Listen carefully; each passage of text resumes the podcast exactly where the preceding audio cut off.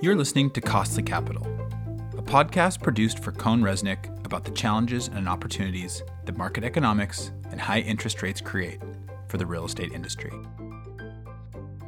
Unprecedented. That's the kind of word the media likes to throw around when bad things happen. That word has been used a lot lately to describe the difficulties that the real estate industry has had thanks to the rapid rise of interest rates. But this kind of stress on the property industry and the financial institutions that underpin it is anything but new. There have been multiple periods over the last half century where the lending environment made it incredibly difficult for anyone that owns, manages, or transacts real estate. The most recent lending crisis came in 2008 during the Great Recession. Bad mortgages were packaged and sold to huge institutions in a way that made them seem much more stable than they really were. When enough of the borrowers stopped paying their mortgages, it caused the domino effect that shook the American property market hard enough to damage the entire world's economy. At the time, lending all but dried up.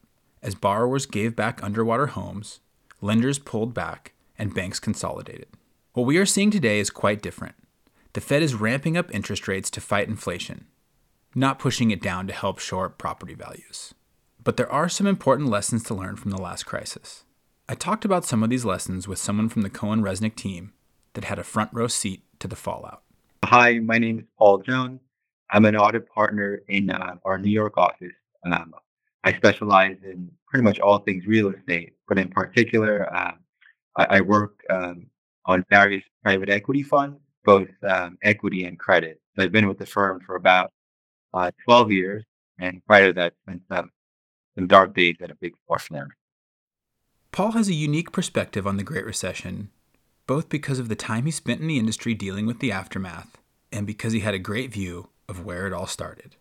As a early 2000 um, graduate, so I, I you know, kind of saw, I guess, firsthand coming out of school the uh, the dot com bubble, and then um, when I was at the Big Four, you know, one of the audits that we had was uh, across the street from uh, Lehman Brothers, so we actually saw everything unfold, um, you know, watching through the windows and, you know, you know the Lehman Brothers building. So, you know, we, we kind of uh, saw it live. When the Great Recession hit, the Federal Reserve lowered interest rates at a record pace. When the mortgage backed security crisis started at the end of 2007, federal fund rates were about five and a quarter percent. By the end of 2008, they'd been dropped all the way down to a quarter of a percent. This measure was supposed to be temporary, but the recession lasted longer than expected. Even after, when the financial system got back into a healthy place and property prices recovered, no one complained about how these low rates continued to fuel the economy. Any chance of raising rates went away when the pandemic began, and the Fed needed to print trillions of dollars to stimulate the economy. According to Paul, this extended period of low rates gave the industry a false expectation that they were the norm.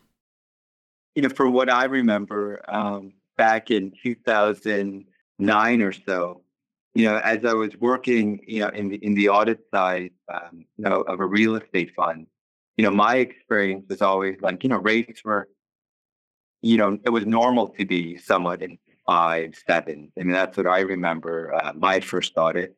I, I think it's debatable to say, hey, are we entering some sort of return to normal and what interest rates should be? But I think, you know, everyone's of the agreement that you know, the cost of capital was way, way low um, prior to where we are now. And I think this whole environment where, you know, we were in this period of like a, a two to three percent interest rate was somewhat not the norm. Higher interest rates obviously affect the price of loan payments, but it also has a large impact on how the property industry evaluates their future investments. Now, many of the assumptions that have been baked into the underwriting calculations are being questioned, and the answer to those questions are anything but clear. From an underwriting standpoint, I, I think you know debt and leverage is, is very important for real estate.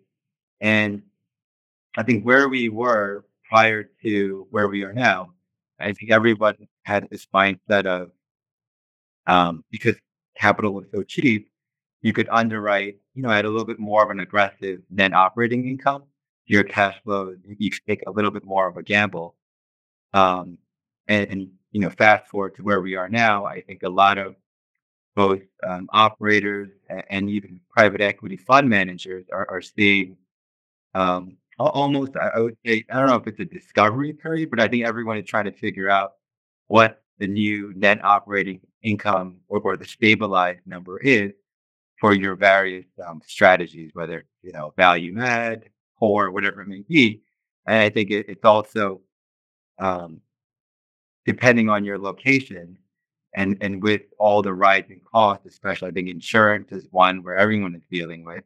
I've heard fund managers say, you know, when when, money is cheap, you have you know a lot of these emerging managers, um, you know, think that hey, just, you know, you pretty much you could buy anything and you know you don't have to do anything and it just goes up. But I think you're you're seeing, um, you know, some more of the seasoned fund managers benefiting in this environment. Rising interest rates are already pushing down the values of properties, but many predicted that the historically quick increase in rates would result in mass foreclosures, akin to what we saw in the subprime mortgage crisis. Thankfully, this largely has not happened. Some properties have been given back to lenders or have been sold at a discount, but it's nothing like the scale of insolvency that happened in 2008. Paul has a theory about why. Part of uh, why we're not seeing uh, you know, maybe fallout for for lack of a better word. I just feel like there's still so much money that's trapped um, in the United States. I think between all the the sovereign wealth money that came in, all the other uh, foreign, um, you know, almost pension fund type money, you know, it was all it was trapped in, um, and you had a lot of these, you know, various PE vehicles that had the capital and you know quite frankly you, you know the money that was left in the us it, you know it, it's still it's still a safe haven. So you know, there was really nowhere else to go if you think about some of the other like geopolitical risks that are going on even though there has not been a landslide of foreclosures the shock to the lending environment of the quick escalation of rates has had an impact there have been hopes that the rates will go back down as the fed sees inflation drop and the economy cool but that might not happen anytime soon. I asked Paul what he thought would happen if rates stay elevated for longer than expected versus if they get dialed back down in the Fed's future meetings. If I were, you know, so if I were to say, hey, you know, we, we continue where we are and rates um, stay the way they are, I mean, I think that scenario, um, I, you know, you could anticipate, you know, maybe maybe some distressed opportunities, um, and and really sharpening you know, an asset manager sharpening their pencil to really look at um, you know, what what their operating cash flows are and, and what those returns might be. Um, on the flip side, if rates do go down, um, maybe maybe one of the outcomes there is, um, you know, that will help with the debt service and ultimately um, your cash flows to help manage uh, your property. While the current rates are not a new phenomenon, it is still an adjustment for the real estate industry that has been operating with low rates for over a decade. Since so much of the way we value properties has to do with comparables, the entire industry is learning from each other in real time to adjust their appraisals to better match with the reality.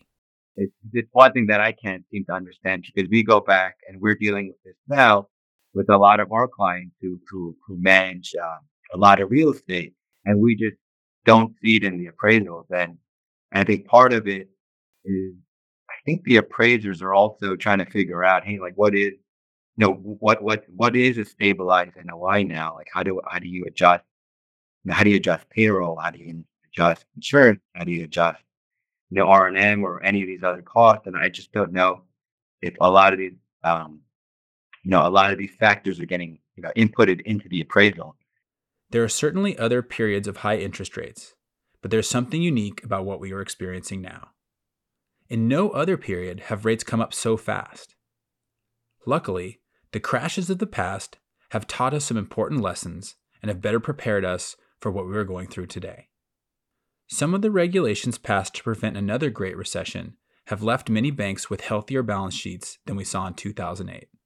Loans are also much more conservatively written, giving more leeway for the devaluation of assets. We still don't know how much carnage high interest rates will play on the property industry, But so far, it looks like it won't spill over into other parts of the economy, like it did when the world learned about the concept of mortgage backed securities. Thanks for listening to this podcast. For more insights, visit cohnreznick.com forward slash subscription. That's C O H N R E Z N I C K dot com forward slash subscription.